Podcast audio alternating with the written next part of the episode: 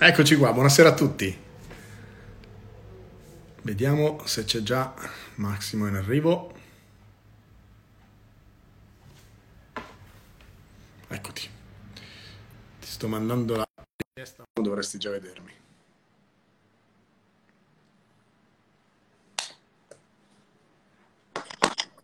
Eccoti. Eccomi qua. Come stai? Tutto benissimo, tu?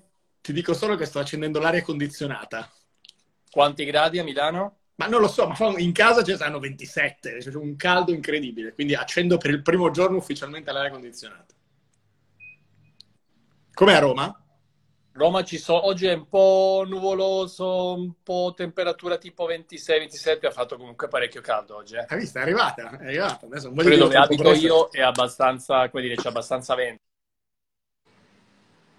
Dove sei tu esattamente?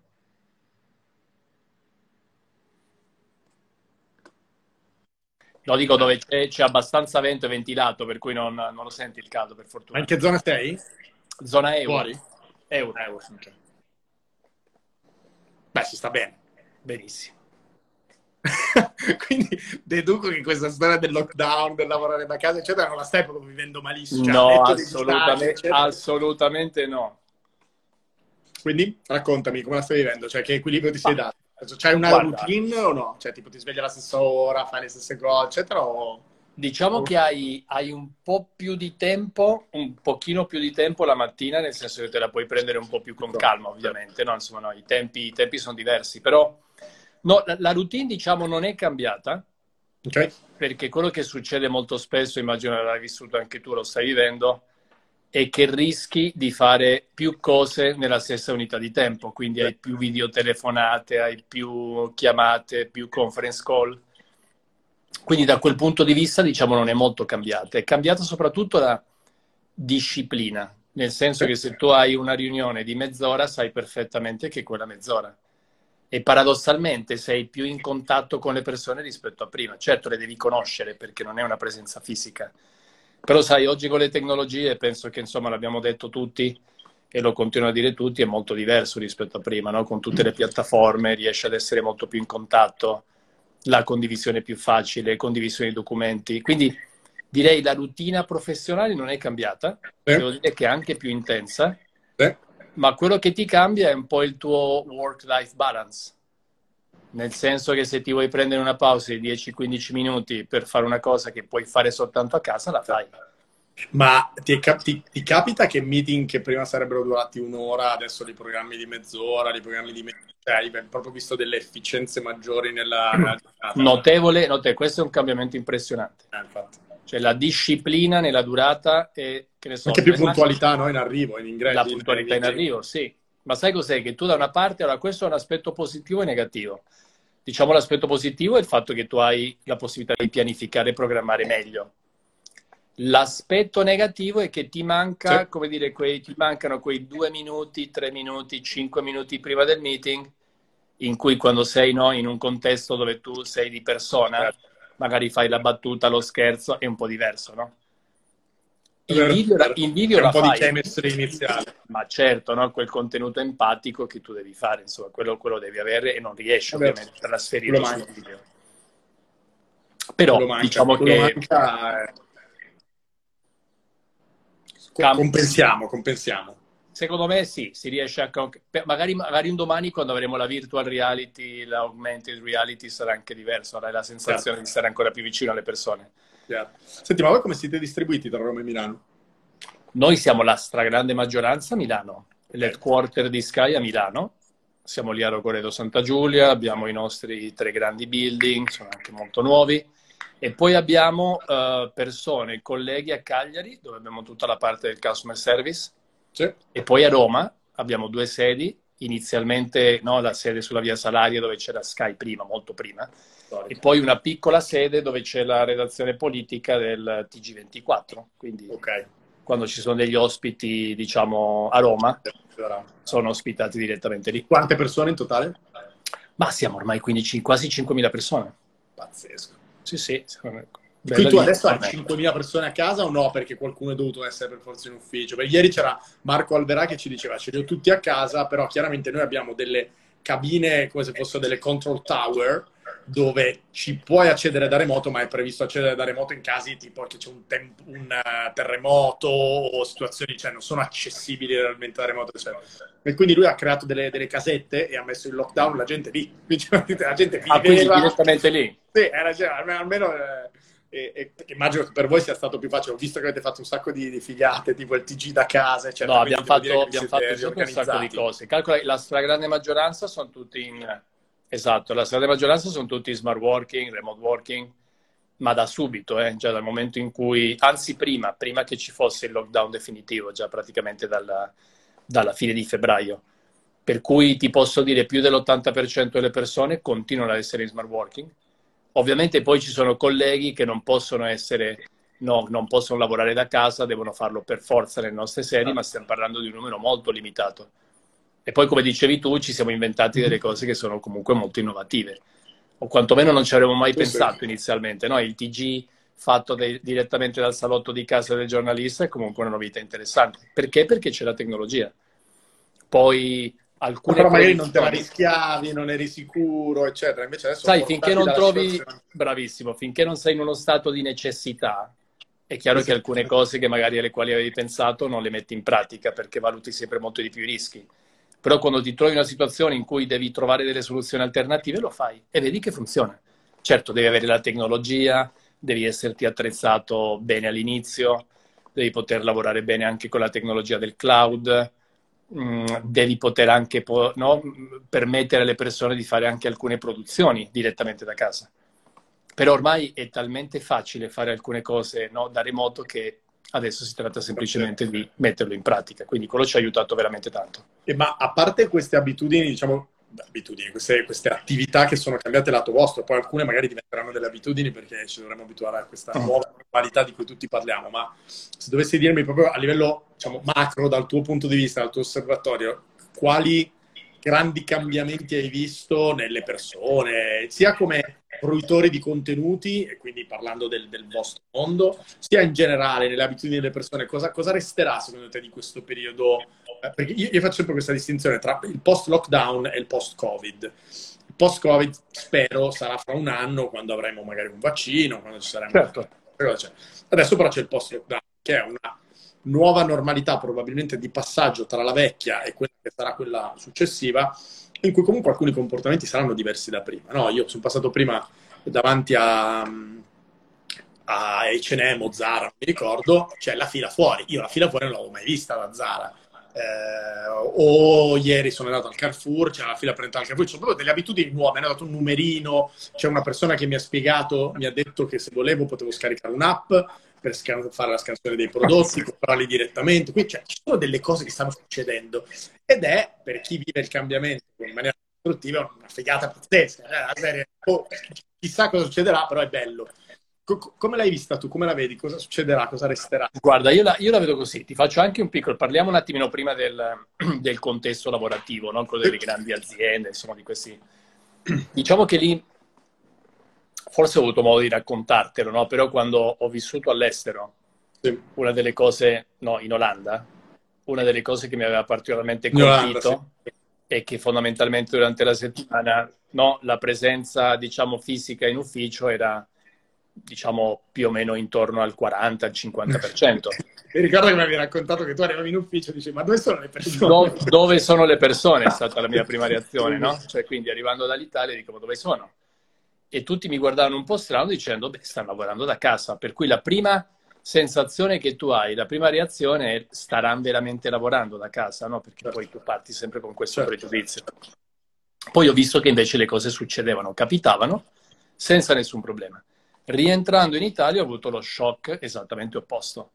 Quindi mi ricordo ancora passeggiando per i vari corridoi di, della mia azienda era un venerdì sera abbastanza tardi e praticamente tutti i piani erano full, quindi tutte le persone ancora alle 7.30 a lavorare in ufficio.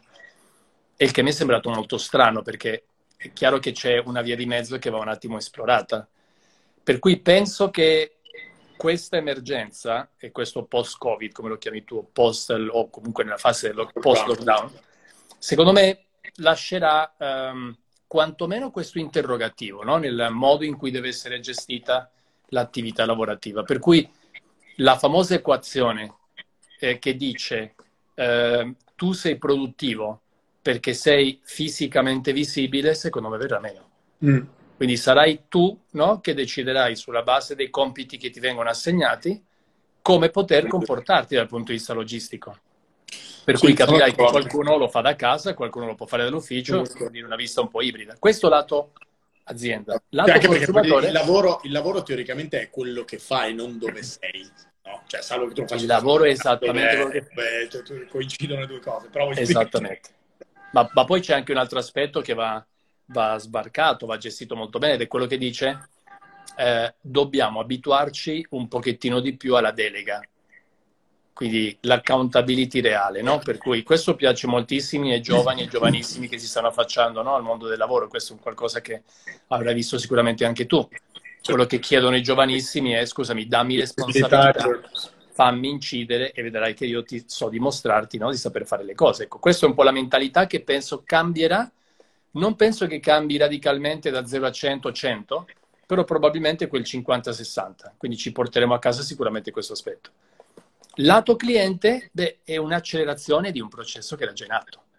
Quindi il tema del um, poter utilizzare, adesso lascia perdere la, il classico concetto di digitalizzazione, però insomma tutte le fasce della popolazione sono state obbligate, gioco forza, ad utilizzare delle app, piattaforme che non avrebbero mai utilizzato. Quindi questo è diventato ormai una parte normale, quindi fa parte del bagaglio esperienziale di ciascuno di noi, no? di tutte le diverse classi di età. Sì. E questo resterà perché è accelerato, quindi l'e-commerce iperaccelerato.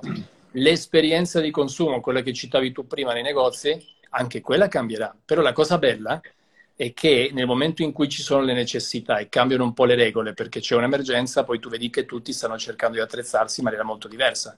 Quindi dalla personalizzazione del servizio a una maggiore cura no, del rapporto con il cliente, al fatto che magari logisticamente i negozi devono essere gestiti in modo diverso, Mm, eh, insomma, tutta una serie di elementi di fruizione del servizio o comunque esperienza di acquisto e di consumo che, insomma, l'abbiamo letta poco tempo fa sui libri come qualcosa che sarebbe successo forse nel 2025-26. In realtà sta capitando già adesso nel 2020. Quindi accelerazione di cose che stavamo già vedendo, però. Non vedi niente sì. di, eh, non so, nuovo, cioè diverso, imprevisto che, ah, al di là ovviamente le mascherine, altre abitudini che cambiano, però l'accelerazione, no, mi, mi, mi ritrovo, fa, fa, specie perché eh, stavo riflettendo, ne, ne, parlavamo tempo fa, è, è questa questione del passare più tempo a casa che pare sarà sempre di più così, perché è quello che stavamo dicendo prima, no? quello che dicevi tu prima, ci, ci abitueremo a un'accountability diversa, ci abitueremo all'idea che possiamo lavorare da casa, ci abitueremo all'idea che magari andiamo in ufficio quando c'è il meeting di persona e certo. non andiamo in ufficio quando c'è il meeting da remoto. E passare più tempo a casa di fatto significa che alcune cose cambiano, perché in questo periodo siamo diventati tutti pasticceri e panificatori, è verosimile che passiamo più tempo a casa più a fare la spesa nei negozi vicino a casa per comprare alcune delle cose che ci serviranno e magari usciamo di meno. Quindi forse si redistribuiscono proprio le abitudini, no? Si, sì, sì. rispetto...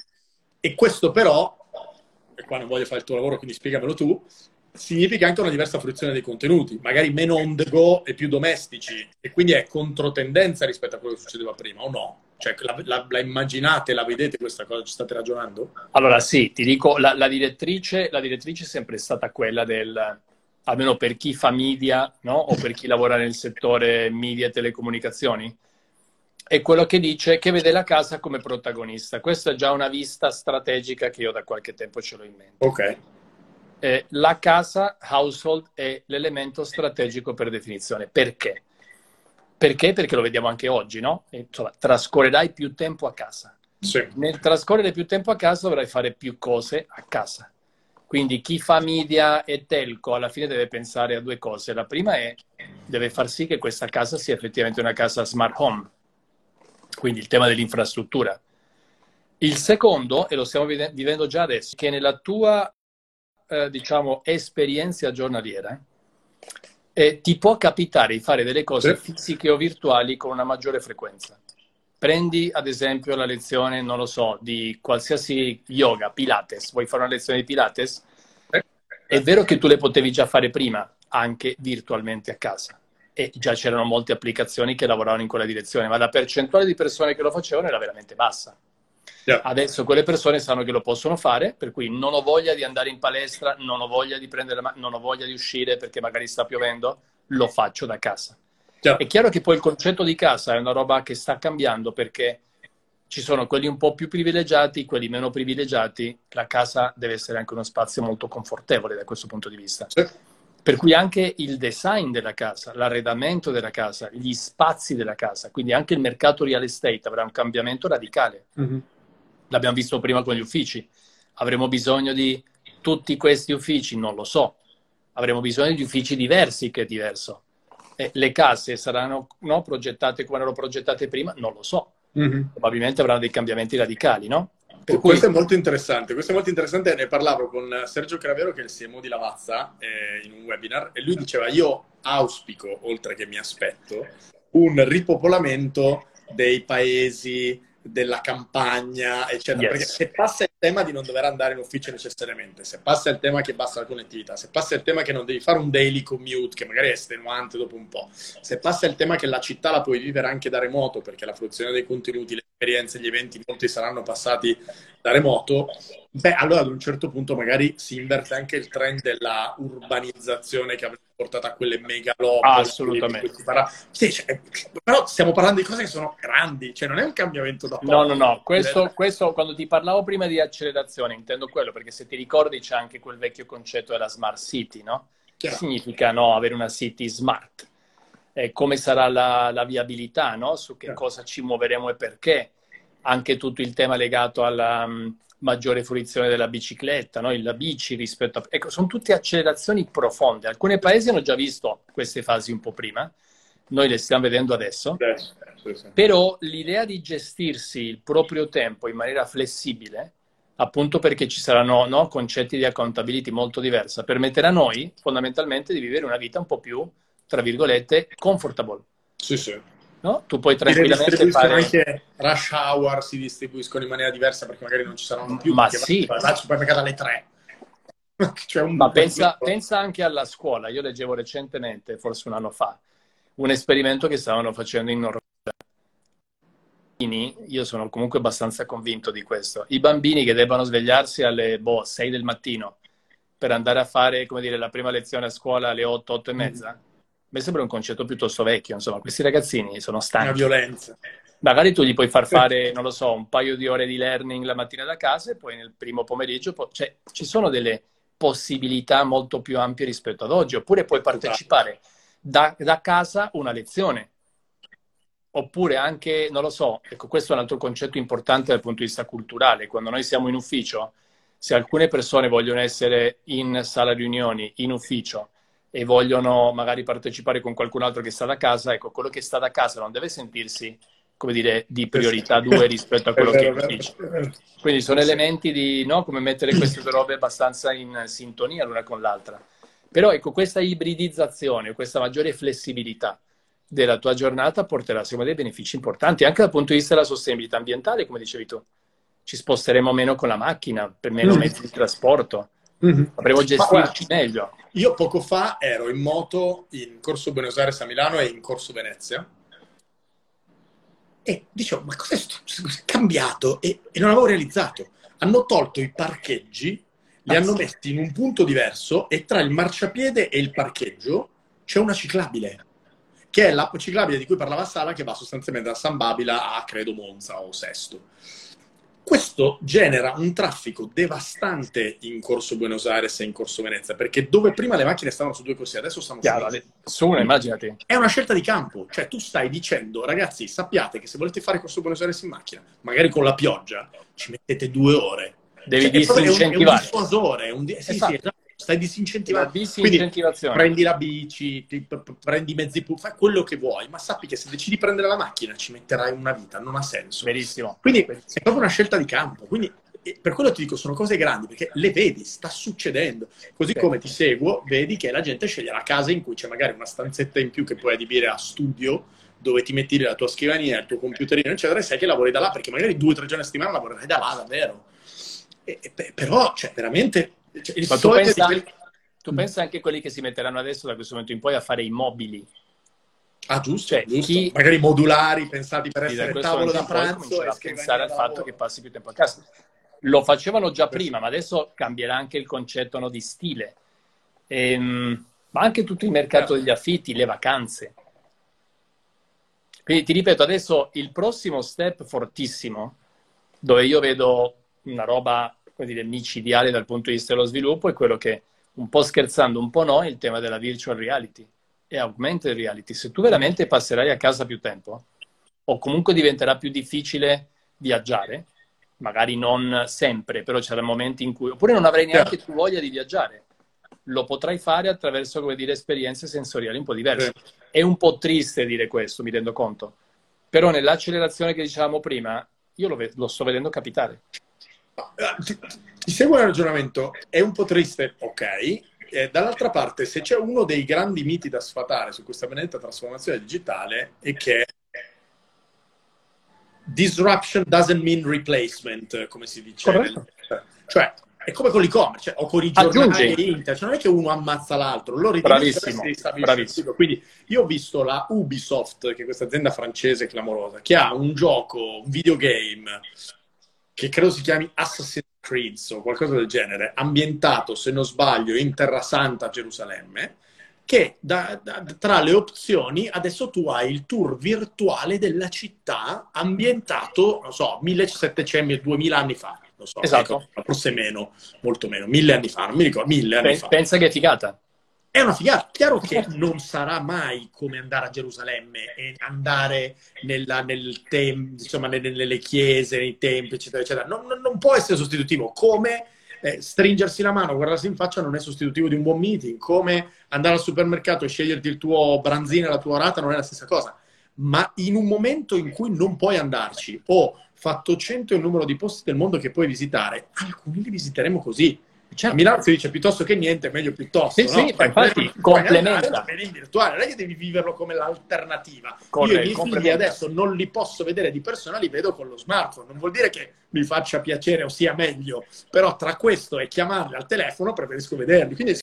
Non so se hai visto anche che ci sono dei mondo che stanno facendo le prime visite virtuali cioè nel senso delle mostre solo virtuali. E quindi tu, come dire, ti... Ecco, ripeto, la tecnologia, come dici tu, se, aiut- se complementa no, esatto. un'esperienza che tu puoi fare fisica, va benissimo no, da questo punto di vista. Quindi io vedo un'accelerazione anche su quello enorme. Pensa anche nel, nel, nell'ambiente, penso anche al tuo mestiere, al lavoro che tu fai, no? Anche un lavoro creativo alla fine. Cioè, nel momento in cui devi mh, immaginare, non lo so, una campagna con altri tuoi collaboratori, magari siete in posti diversi, appunto, attraverso questa virtual reality potete lavorare insieme. Come se foste, foste in una realtà immersiva, tutti quanti assieme. Certo. Quindi queste cose succederanno, no? Molto, adesso ci siamo abituati, cioè persone di 80 anni ti usano tranquillamente qualsiasi piattaforma di video streaming. Mm. Figuriamoci se fra 3-4 anni non saranno le condizioni mai tutti magari di indossare questi grandi... Ma no? tra l'altro pensa per loro, io ho avuto una nonna che ha vissuto fino a due anni e mezzo fa di Buenos Aires, che eh, quando è morta aveva più di 95 anni, e fondamentalmente lei non poteva più tornare a Buenos Aires, chiaramente, no? Se io avessi avuto la possibilità di metterle un visore, o magari addirittura un domani senza visore, con un occhialino più leggero, e di farla tornare a Buenos Aires, quello non è a proposito di disruption doesn't mean replacement, no? Quello non è ah vabbè ma vuoi mettere? Certo lo so anch'io vuoi mettere ma per una persona di 90 anni che non avrebbe mai più avuto la possibilità di andarci vuoi mettere? Cioè quella secondo me no no è, è pazzesco. Quindi da questo punto di vista i cambiamenti saranno notevoli. Quindi lo vedi, mi fa piacere che tu lo veda con positività perché io, io sono un ottimista cronico e in realtà quando vedo cambiamento, rivoluzione eccetera ci, ci sguazzo, non vedo l'ora di scoprire. E ogni tanto mi sento un po' scemo perché in realtà dici vabbè ma magari alcune cose peggioreranno. Sì, alcune cose peggioreranno, alcune cose miglioreranno, ci, ci immagineremo un nuovo mondo. Ma invece parlavo con un comune amico che peraltro ti saluta, che ho sentito poche ore fa, che è Massimo Beduschi, che ah, mi diceva... Salutamelo che mi diceva che stavamo parlando di appunto media, ovviamente, con lui, ed è, eh, eh, parlavamo della, del, del, fatto che sono 15 anni che la televisione perde quota in favore di fruizione di contenuti diversi, on demand, tutto quello che sappiamo.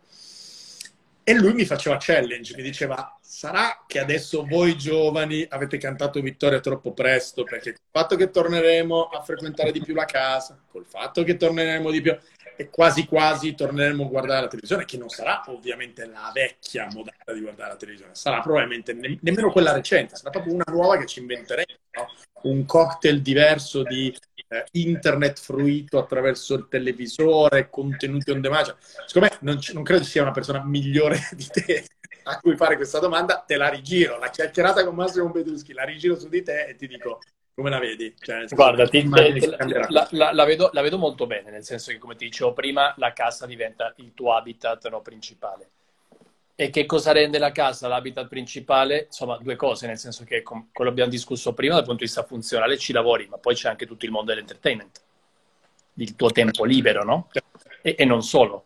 Quindi io quello che immagino è lo schermo ho diversi schermi, però c'è sempre lo schermo principale a casa, ce ne possono essere anche due, dipende da quante stanze tu hai. Però quello schermo, almeno, almeno nella logica nostra, logica di Sky, è uno schermo che dice all in one place, easy. Questo è il concetto. Che significa? Che tu oggi hai una, una frammentazione un po' dell'offerta televisiva, dei contenuti. Hai gli over the top, hai i canali lineari, hai la TV generalista, hai, hai qualsiasi cosa il video on demand. Per cui quello che bisogna immaginare dal punto di vista delle, delle serie, della TV, qualsiasi tipo di contenuto, è che è, come dire, in un contesto no, di aggregazione, dove quello che farà la differenza è come accedi tu ai diversi contenuti senza impazzire. Perché oggi se vuoi avere fondamentalmente tutta l'offerta devi fare tanti piccoli giorni, tutti diversi, no? frammentati, e poi alla fine tu clienti ti perdi. Mentre se invece tu hai, hai, la possibilità di poter aggregare questi contenuti in una piattaforma e questa piattaforma eh, in maniera, come dire, iper semplice dal punto di vista della fruibilità ti permette di accedere al contenuto che tu vuoi, già solo dicendolo, cosa che tra l'altro abbiamo noi, beh, insomma, il contenuto appare direttamente sullo schermo, quello che cercavi tu, perché hai messo assieme non solo i tuoi contenuti, ma anche i contenuti degli altri. Mm-hmm. E questo per la parte, diciamo, più tradizionale, che sono le serie del cinema. Ma se vogliamo andare un pochettino oltre, beh, c'è tutto il mondo delle app di cui parlavamo prima, no? Il fitness, i vari tutorial, puoi imparare l'e-learning e così popolerà questa piattaforma di altri contenuti che tu andavi a cercare un po' altrove. Mm-hmm. Per cui potrai fare quello che vuoi accedendo alla stessa piattaforma in modalità iper semplice in qualsiasi display o screen che tu abbia a casa in modalità seamless. Questa è un po' la vista che ho io. Per cui Ma ti, ti, chiedo una cosa, mi, mi, ritrovo ed è un discorso che mi affascina tantissimo, sia il discorso della eh, aggregazione, cioè io sono molto affascinato dai modelli che, eh, che, che, lavorano come piattaforme, cioè che non reinventano la ruota ma aggregano cose che già esistono e semplificano. fruibili, perché questo semplifica la vita alle persone, esatto, e nello stesso tempo aumentano esponenzialmente la tua value proposition perché non sei tu che vai a sviluppare tutti i contenuti che in realtà offri, lo offri grazie al fatto che sei che collabori con terze parti, no? È proprio la logica dell'ecosistema, senza farlo diventare un ego sistema in cui c'è uno che comanda, ma deve rimanere in questa modalità. Quindi questo mi affascina molto. Dall'altra parte, questo genera una quantità clamorosa di opzioni e quindi secondo me sì, sì, bellissimo, sì, aggrego tante fonti, bellissimo, sì, natural language processing, quindi posso parlare con un'interfaccia vocale, mi semplifichi la vita, figata pazzesca. Il, il, il, risvolto della medaglia è che è una quantità enorme di opzioni e di contenuti che potrebbe spaesare l'utente, perché l'unica risorsa scarsa, come sappiamo, è il tempo, e quindi io vorrei vederli tutti, ma non ho il tempo di farlo. Eh, un concorrente innominabile che non citerò la risolve con un'intelligenza artificiale tale per cui l'80% dei contenuti che scegli, che ti fa scegliere l'interfaccia grafica, in realtà sono selezionati da un'intelligenza artificiale che te li, te li propone, certo. delle tue abitudini. Certo. Quindi la domanda che ti faccio è, vi vedete nel futuro come dei curatori, oltre che come degli aggregatori, e quindi un player che proporrà una, una curation, no? una curatella, come si dice in italiano, eh, delle varie opzioni. E qui non parlo solo di contenuti, seguo il tuo ragionamento, parlo anche proprio del fatto che guardando i miei comportamenti o chiedendomelo all'inizio, tu stabilisci che io un giorno ogni due faccio attività fisica e quindi mi aggreghi il canale della Nike magari che fa attività fisica, quindi mi fai un palinsesto che non è più un palinsesto di contenuti, è un palinsesto esperienziale. Esiste o mi sto facendo un viaggio? No, ci sono, guarda, tocchi questo argomento, è un argomento che poi ha anche dei risvolti un po' filosofici, no? Adesso provo un attimino a, Vai, a dirti la mia. C'è l'approccio 1, che in questo momento è diventato l'approccio tradizionale, è quello famoso no, dell'artificial intelligence, quindi l'algoritmo capisce quello che più o meno tu vedi e poi tende a proporti cose che potrebbero piacere a te sulla base del tuo comportamento pregresso, tipo quello dell'innominabile che dicevi tu. No, questo è un approccio. Sì. E l'altro è invece quello che io chiamo più esplorativo. Il sistema lascia a te cliente la possibilità di poter esplorare i contenuti dandoti qualche grado di libertà in più. Okay. Questo è la discussione, perché dicevo filosofico? Perché è una discussione che esiste nel mondo dell'informazione. Se tu uh, ricevi notizie o notifiche o comunque qualsiasi tipo di DEM, qualsiasi ricerca tu faccia sul motore di ricerca, che è sempre legato a un certo tipo di notizie, l'algoritmo a un certo modo ti propone sempre quelle, tu vivrai su una specie di binario dal quale non esci più. Riceverai sempre notizie che sono esattamente quelle che tu pensi no? di volere o di aver sempre visto. E non, non allarghi la tua mente. No? Quindi questo sta succedendo oggi nel mondo dell'informazione. Nel mondo della fruizione dei contenuti potresti dare l'opzione al cliente di poter scegliere la modalità, come dire, più guidata, in cui tu sei passivo perché ti viene proposto quello che il sistema pensa che piace di più, o uno schema più esplorativo dove ti lascio più gradi di libertà. C'è poi il terzo che è il tipico della televisione generalista dove tu accendi, scegli un canale e poi lo metti lì un po' come sottofondo, no? Ok, quindi Però ecco, lascia l'utente, lascia l'utente scegliere tra l'opzione um, random, l'opzione media e l'opzione... Potrebbe essere l'utente stesso che lo sceglie, no? Io vorrei dare questa libertà al cliente, Bello. non voglio necessariamente... Magari, magari, ogni volta che accendi, per cui la sera che accendi che sei in modalità zapping lo metti in modalità random, la sera che sei in modalità efficienza perché hai due ore e vuoi vedere qualcosa che ti piace lo metti in modalità... Bello! Esatto. Wow, ma esiste? No. Questo, questo, è molto interessante. questo è, molto è qualcosa sulla quale bisogna lavorare in tutti gli ambiti, no? perché poi, sai, noi esseri umani no, lavoriamo sempre con questo concetto del mirroring, no? i neuroni specchio. Insomma, alla fine tendiamo sempre a fare le cose che fanno gli altri o tendiamo a fare le cose che abbiamo già fatto.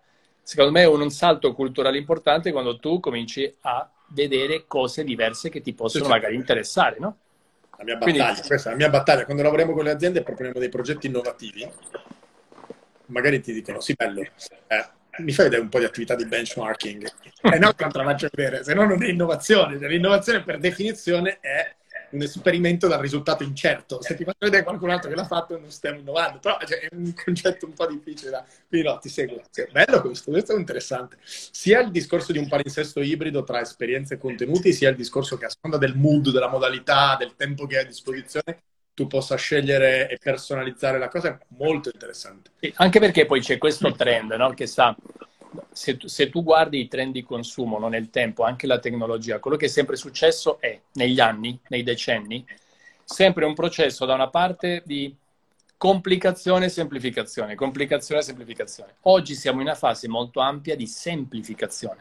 C'è il famoso concetto che abbiamo anche studiato anni fa del one-stop shopping, cioè, oggi più che mai è fondamentale, perché tu non è che hai tempo più di tanto per districarti tra 350 opzioni, offerte. Beh. Non ci capisci nulla, non perché tu non capisca, perché il cliente capisce molto più di quello, ma molto, molto di più.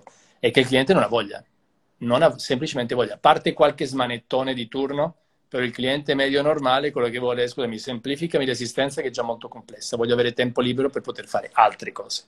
Quindi questo mettere assieme, ma allo stesso tempo dandoti un po' di libertà a seconda del tuo mood, no? di essere, come dicevo prima, più esplorativo o più incanalato in un binario, secondo me questa è un'opzione che potrebbe nel tempo no? essere... Senti, no, assolutamente sì, e ho appena fatto un cortocircuito, per cui sappi che faccio disclaimer, sto per farti una domanda assurda.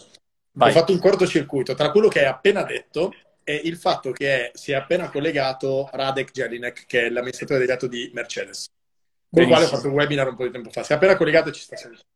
E ho fatto un cortocircuito e quindi sto per fare una domanda assurda. Se perlomeno post lockdown uh-huh.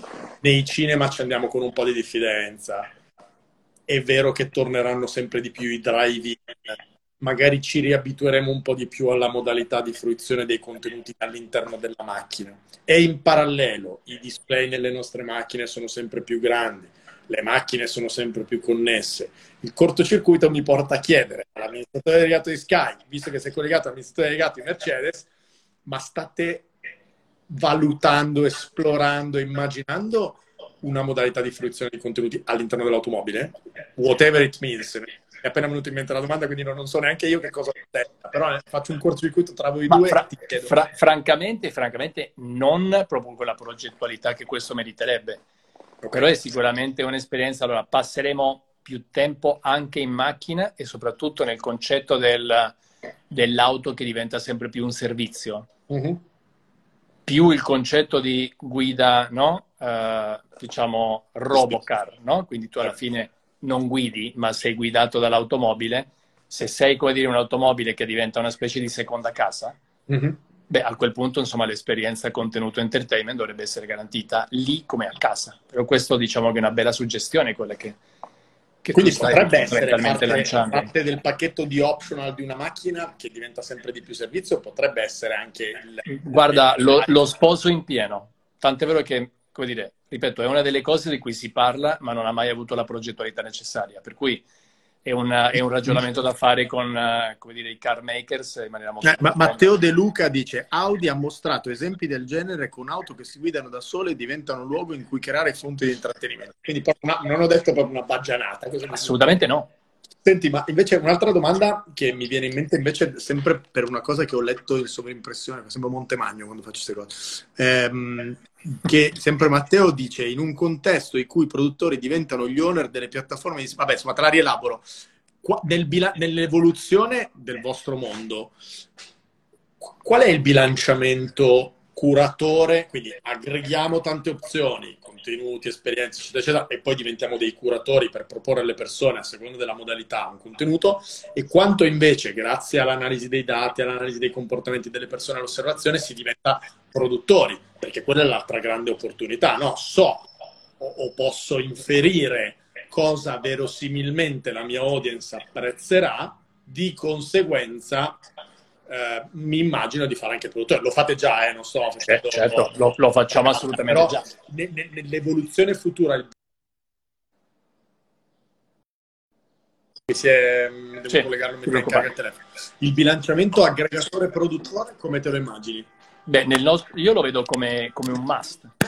Nel senso che quando io, per esempio, okay. parlo di, di aggregatore, mi riferisco a un aggregatore che produce ovviamente fa anche okay. un po' un pick the cherry sul mercato sulla base di quello che io non ho, ma è complementare anche alla mia offerta. Non reinventiamo la ruota, funziona già. Ovviamente no. Però, ad esempio, Sky, la logica del produttore, quindi le serie originals, i film che produce, piuttosto che ha i diritti sportivi che ha in mano, la produzione di un canale all news, Sky Art, insomma, sono tutti concetti che fanno parte proprio del DNA. Okay. Per cui, io, come dire, da una parte io ho i miei mm. contenuti, dall'altra ho l'aggregazione dei contenuti complementari, o anche qualche volta in, come dire, in concorrenza, che però so piacciono ai clienti e ai clienti piacerebbe averli entrambi. Quindi io non è che entro in una situazione del no, non ti metto nella mia piattaforma perché non mi piace, sei brutto e cattivo e mi toglie quota di mercato, tutt'altro. Ormai l'esperienza ci ha insegnato che la competizione di oggi la devi fare per forza nella logica della competition accade sempre di più nel mondo delle piattaforme. Quindi sì. bisogna essere amici eh, piuttosto che rivali. Certo, poi alla fine puoi fare le tue scelte editoriali e ti specializzi in alcune cose specifiche. Quindi lo vedo assolutamente come un binomio in perfetta sintonia. Oh, interessante. Senti, eh, c'è un, un, momento fisso di questa beh, rubrica, di questi webinar che faccio, ehm, che è il, il, momento in cui chiedo a chi è dall'altra parte, ma tu mi vedi sopra di te, giusto? Sì, sopra. Okay, quindi io chiedo a chi è sotto di dare un consiglio ai giovani. La ragione per cui lo chiedo è che inevitabilmente questo è un momento particolare, un momento in cui, appunto, come dicevamo, no? si ridiscute tutto. Già, cioè, già prima si diceva l'80% dei lavori che si faranno fra cinque anni oggi neanche esistono, quindi non basatevi sul, solo sulla conoscenza, sul know-how, su quello che imparate, ma basatevi anche sull'attitudine, sulle soft skills, sulla voglia di imparare. Eccetera. già si diceva prima. Figuriamoci adesso che questa storia del, del, del Covid, eh, come dicevamo, rimette in discussione tutto, cambia tutto, cambiano le modalità di lavoro, eccetera. Però dall'altra parte ha generato una discontinuità per cui tante persone stanno perdendo purtroppo il lavoro, altre lo hanno perso temporaneamente e lo recupereranno. Cambieranno però talmente tante cose che già c'era la trasformazione digitale in atto. Ci abbiamo messo on top una crisi in contemporanea della domanda, dell'offerta e della finanza, on top ad una trasformazione digitale, c'è un bel casino. Se io avessi 21 anni e fossi neolaureato o 22, insomma, o alla prima esperienza lavorativa, pelino spaventato sarei. Quindi, siccome difficilmente un neolaureato, una persona all'inizio carriera ha l'opportunità di fare una domanda all'amministratore del gatto di Sky dicendo ma tu come la vedi? Cosa mi consiglieresti? Dammi un consiglio, mi faccio portavoce e lo faccio io per loro. Ma guarda, e, e penso sia la domanda, come dire, più rilevante fra tutte. Però ti, ti racconto questa cosa che è capitata a me, quando appunto a quell'età lì. Io volevo fare il biologo marino. Ok. Faccio tutta un'altra storia. Allora, non è che allora, per me la cosa fondamentale un giovane quando si è ai 21, 22, 23 anni è quello di avere il più possibile un'idea di che cosa gli piace fare o alcune cose che gli piacerebbe fare. Quando dico una o varie significa che devi essere anche un po' flessibile con te stesso. No? Ci sono sempre quelle due o tre cose che tu immagini te stesso no? fra 10 anni, fra 15 anni. Quindi avere ben chiaro quello. Oppure potrebbe essere avere ben chiaro le cose che non ti piace fare no? perché poi questo determina anche gran parte della tua carriera. Se tu già hai questo aspetto è come se fosse una sorta no, di qualche punto cardinale che ti permette di orientarti. Secondo consiglio, qualsiasi cosa si faccia nel cammino che ti porta a quello che tu vorrai fare o a una delle cose che ti piacerà, è quello di non perdere mai quell'istinto che è fatto da un mix di curiosità e proattività. Quindi determinazione nel senso io comunque sono aperto ma incanalato no? su un unico binario per cui no, devi essere aperto. Curioso è esattamente lo stesso concetto, ma soprattutto proattivo, darsi veramente da fare. Mm-hmm. E tanto le cose poi succedono, succedono esattamente come le vuoi tu. A me capita, no?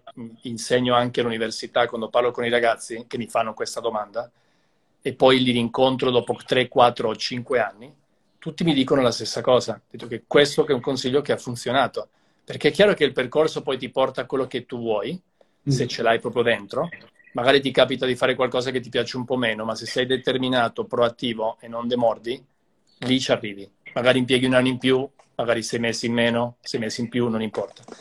L'ultimo aspetto, nel, che è un po' la domanda che facevi tu su tutti questi cambiamenti, è allargare un po' il tema della curiosità, no? Quindi io eh, devo un po' essere al corrente delle cose che stanno succedendo. Quindi aprire questo cervello, aprire questa vista, osservare, non essere condizionato bias, secondo me è un altro consiglio importantissimo. Vedere, leggere tutto, guardare, ascoltare tutti i punti di vista, secondo me è una delle qualità che tutti quanti dovremmo avere sempre di più. È una cosa che dico anche a me stesso tutti i giorni, no? Quando penso di essere aperto, in realtà magari non lo sono, perché non ascolto quindi questa come soft skill secondo me è una cosa che deve diventare sempre importante. Sì, che poi fa il paio con quello che dicevi della curiosità, no? Nel senso che è quella, anche la, la, l'umiltà di mettere in discussione costantemente le proprie sicurezze, i propri punti di, di, di, di forza, insomma, che però è, non è facile. Bello, bello, mi fa, mi fa riflettere. E, ehm, c'è una domanda che ti giro da Gas Gas Gas, che dice avete notato dei cambiamenti nelle preferenze dei clienti, quello che vedevano pre-Covid e quello che vedono anche oggi? Cioè come è cambiata la, la dieta mediatica e all'interno della dieta mediatica magari anche la fruizione di contenuti diversi, eccetera. Avete notato dei cambiamenti? Fermo restando che c'è stato un picco clamoroso. Sì, sì, sì. Allora, tutti cioè, le, le, ore viste, no, la famosa viewability su quelli che sono i contenuti, diciamo, cinema, serie, sono letteralmente esplose. Okay. Per cui quello, ma normale, no? Sei a casa, sei più tempo, vuoi vedere comunque più film, magari vedi quei film che non hai mai visto e che ti sarebbe sempre piaciuto guardare. E, ehm, quindi eh, non come dei... Allora, un consumo di serie ancora più elevato rispetto a prima, Okay. Sicuramente abbiamo visto un incremento notevole, ma anche questo molto giustificato dall'emergenza del nostro canale All News. Il canale All News ha avuto un incremento incredibile.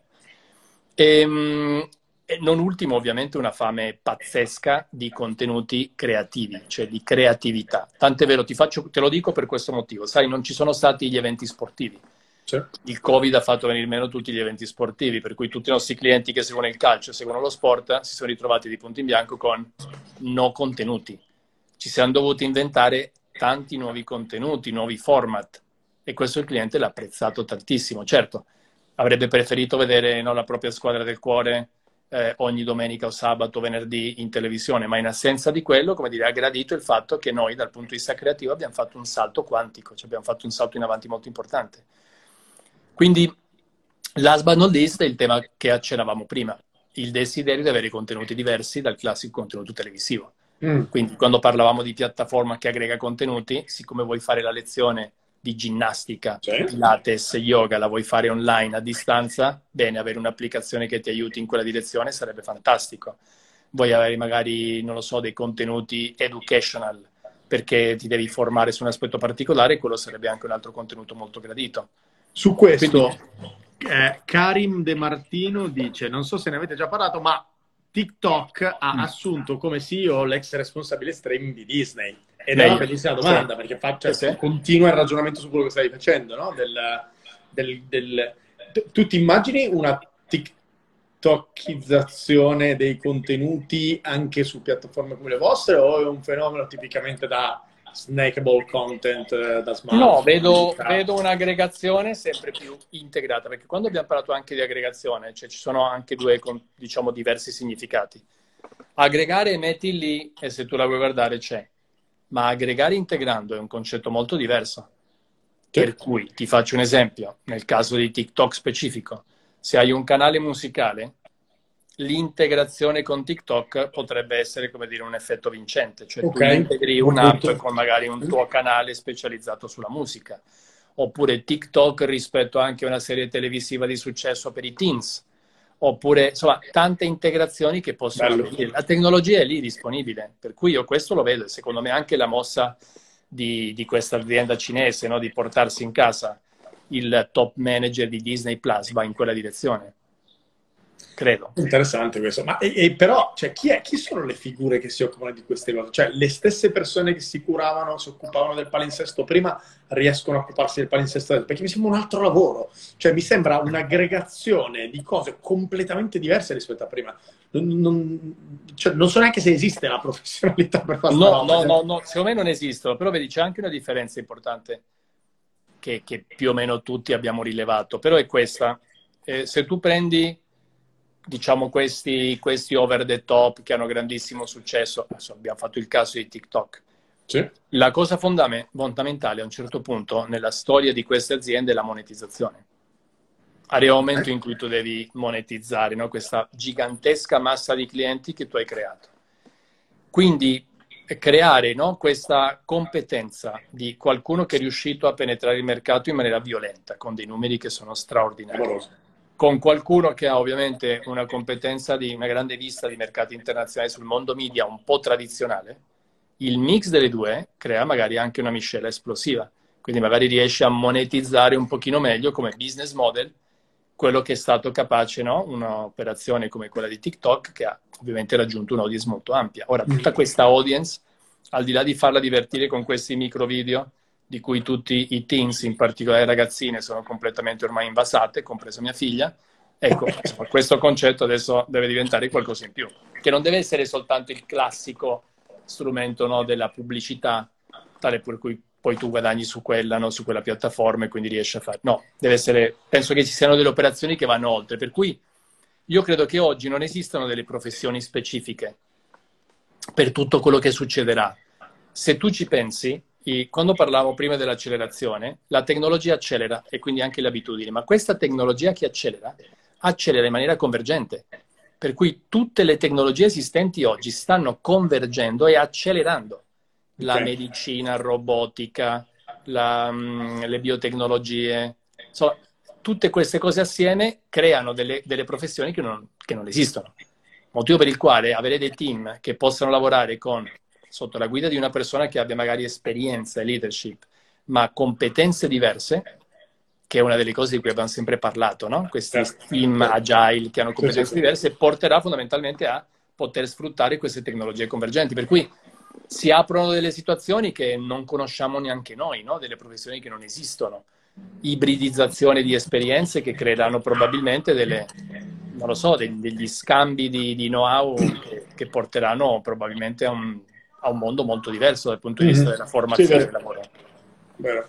E anche questo è super exciting, nel senso che poi... Secondo me sì. Sì, ma, sì ma, se tu ci pensi anche nella scuola di oggi, no? Cioè anche la, no, noi oggi stiamo parlando di cose, ma parliamo forse un po' troppo poco della scuola. Ma la scuola, quando si dice che debba, debba essere un luogo dove tu metti assieme molte competenze non necessariamente verticali, che magari a qualcuno fa un attimino accaponare la pelle, certo. perché magari non conoscerà più quando c'è stato il congresso di Vienna, non certo. si ricorderà la data, probabilmente neanche noi fra qualche anno. Però ecco, loro hanno questi ragazzini la possibilità di poter unire no, i punti, cioè riuscire a leggere il contesto e unire cose diverse in modo tale da poter trarre delle conclusioni, mm-hmm. che poi significano innovazione. Sì, no? che, che, vale sempre di più il tema che la scuola dovrebbe insegnarci a imparare. esatto. Noi dovremmo imparare Bravissimo. a imparare, perché in un mondo che va così velocemente, più che ricordarmi che era il 1815 il congresso di Vienna, mi devo ricordare, cioè devo, devo ricordarmi come ho fatto a memorizzarlo, che è una roba un po' strana, un po' complicata. E probabilmente devo anche imparare a disimparare, che è un altro trip non da poco, nel senso che... Ah beh sì, quello, quello è il processo Usiamo poco e male il nostro cervello, quindi se non riusciamo a fare posto... Eh, sì, sì. È così. Senti, prendo spunto da una domanda di eh, Franci e la rielaboro allargandola. Uno dei mh, mm, grandi, forse probabilmente è il sacro graal in questo momento, di chi fa lavori diciamo che hanno a che fare in senso lato con la creatività, con il design, con la moda, è questo dialogo tra dati e creatività, cioè quanto i dati debbano informare o determinare la creatività e quindi nel vostro caso devo decidere cosa produrre e cosa no in funzione dei dati, devo sì. decidere cosa mostrare, quello che dicevamo prima. E il pari, il parallelo di questo è in un mondo che va così velocemente, in cui devo darti fuori quello che ho capito con i dati, o in generale in un mondo in cui i trend bruciano così velocemente,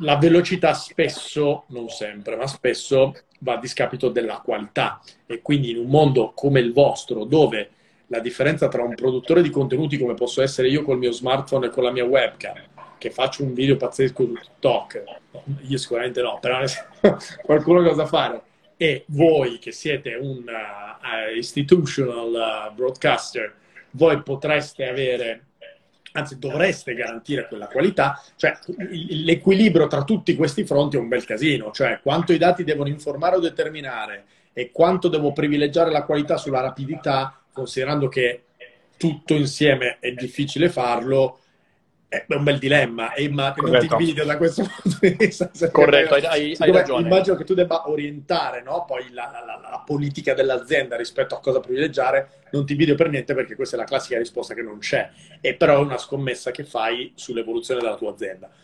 Posso, ti, mi fa piacere chiederti la tua opinione, immagino che neanche tu abbia la risposta esatta. Cioè, se, se no, ce l'hai, non, c'è una, perché... non c'è una risposta esatta, c'è chiaramente un processo evolutivo che qualche volta può essere anche try and error, no? Yeah. Provi cose nuove, vedi quello che succede. Nel caso specifico nostro, qui sul mercato italiano, abbiamo delle idee abbastanza chiare su quello che piace di più e quello che piace di meno. Per esempio, no? in Italia i contenuti italiani piacciono molto, a okay. differenza di quello che accade in altri paesi eh, quindi nell'immaginare serie televisive, nell'immaginare di film, la produzione di nuovi contenuti, insomma, privilegiare dei giovani creativi, registi piuttosto che okay. sceneggiatori, oppure mettere in piedi delle serie televisive che abbiano un contenuto italiano abbastanza importante, già sappiamo che sono cose che piacciono. Poi tu puoi Guarda, decidere dopo, a quel dopo punto... lockdown forse ancora di più, cioè si è talmente risvegliato questo sentimento di italianità. Assolutamente sì, assolutamente sì. C'era già prima, mm ed è stato così anche nella musica come nel, nel mondo del video. Cioè okay. la musica italiana ha molto più grip in Italia rispetto a quanto la musica tedesca abbia in Germania, ecco, tanto per essere chiari. Okay.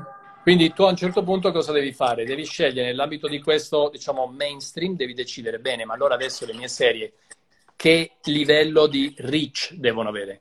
Devono sì. essere molto ampie o devono essere più strette e più alte?